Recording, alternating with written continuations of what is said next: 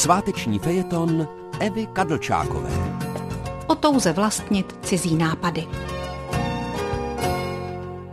Lidé mají zvláštní puzení vlastnit. Věci, půdu, zvířata i jiné lidi. A ještě jim to nestačí. Kromě hmotných statků touží mít patent i na to, čemu se říká vlastnictví duševní. To je v pořádku, pokud nápad na funkční perpétum mobile pochází opravdu z jejich hlavy, pak si skutečný patent, průmyslový vzor, ochranou známku a další náležitosti autorského práva opravdu zaslouží. Jenže lidi strašně rádi vlastní i to, co jim nepatří, co nevymysleli.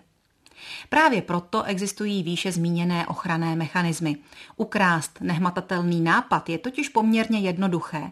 Stačí si ho zaregistrovat jako první, přihlásit ho jinde, anebo s jistou obměnou. Plody mimořádných mozků lidstva se scizují od jak živa. Je to věc závisti, touhy chlubit se cizím peřím, ale zejména prospěchu. Na průmyslovou špionáž se specializují celé poloilegální firmy. Ba co víc, zálibou v kopírování užitečných vynálezů se vyznačují i celé národy. Čína kdysi obestavěla svou zemi velkou zdí, aby se ochránila před průnikem Mongolů, ale taky před únikem vlastního kulturního bohatství, včetně papíru. Dnes si za ně naopak nosí oskenované plány čehokoliv chytrého a dobře obchodovatelného a bez skrupulí to pak produkuje a prodává. Známý je případ motorky, kterou si obšlehla a vyrobila i s ojetou pneumatikou. Svět se ale změnil. Žádná zeď nás proti vpádu levného, nekvalitního a nečestně opatřeného zboží neochrání. Tu zeď si musíme leda vybudovat každý sám v sobě, ve svém svědomí. Ráda bych tu apelovala právě na čest a svědomí. Omlouvám se, že vás otravuji něčím tak nudným a nemoderním, ale fair play patří nejenom do sportu. Jestliže totiž někdo něco vymyslel, tak to prostě vymyslel on. A my to máme respektovat. On kolikrát nic jiného než svou hlavu plnou bláznivých nápadů nemá. Často dokonce nedokáže své náměty dotáhnout do konce. Ale autorem myšlenky je a idea znamená začátek. Bez začátku není konce. Bez nápadu není rohlík. I tuhle věc každodenní spotřeby o dvou báječně křupavých špičkách kdysi kdo si vymyslel a budíš mu za to dík. Prý to byl mimochodem vídeňský pekař, který s točeným půlměsícem oslavil pád Turků u bran města. Je-li to pravda a měl-li z toho ten člověk někdy něco, výnos nebo slávu, se neví.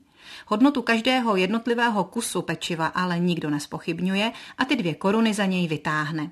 Vztah k autorským honorářům za umělecká díla je ale mezi lidmi mnohem problematičtější. Jednou nám do vysílání zavolal posluchač a pravil, že talent je dar od Boha a tudíž každý, kdo se jim živí, hřeší.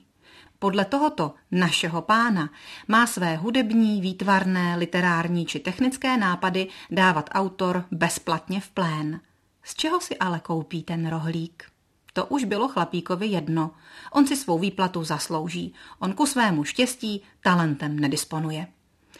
Já bych to obrátila. Nadáním pán neoplývá ke své škodě. Vlohy jsou totiž skutečně dar. Dar vložený do rukou jenom někomu, chce se mi říct vyvolenému. A ten je mu proto odpovědný. Nic, co vlastníme, nemáme zadarmo. Géniové svůj dar za A často draze vykoupí osobním utrpením, za B svůj talent musí zušlechťovat. Jen tak, využitý a předaný dál, má onen dar od Boha nějaký smysl.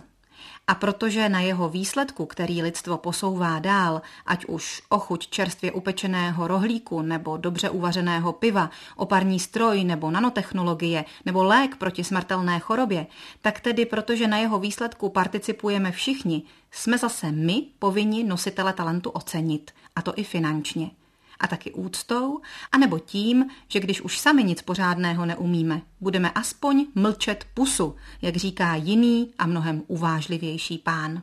Tak asi, abych už sklapla, že?